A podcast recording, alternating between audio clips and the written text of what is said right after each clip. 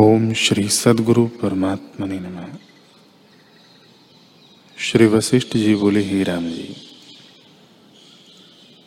राजा जनक, अपने चित्त को इस प्रकार समझाने लगे कि हे चित्त, परमानंद स्वरूप जो आत्मा है, वह क्या तुमको सुखदायक नहीं वास्ता? जो इस मिथ्या संसार सुख की इच्छा करता है जब तेरी इच्छा शांत हो जाएगी, तब तू सार सुख आत्मपद को प्राप्त होगा।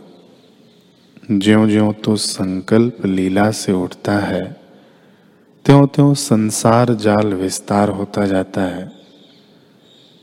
इस दुख रूप संसार से तुझको क्या प्रयोजन है?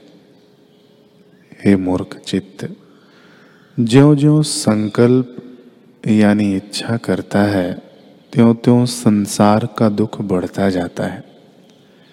जैसे जल सींचने से वृक्ष की शाखाएँ बढ़ती हैं, तैसे ही संसार के सुखों से परिणाम में अधिक दुख प्राप्त होता है।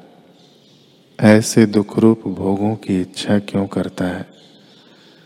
यह संसार चित्त जाल से उपजा है। जब तू इसका त्याग करेगा, तब दुख मिट जाएगा।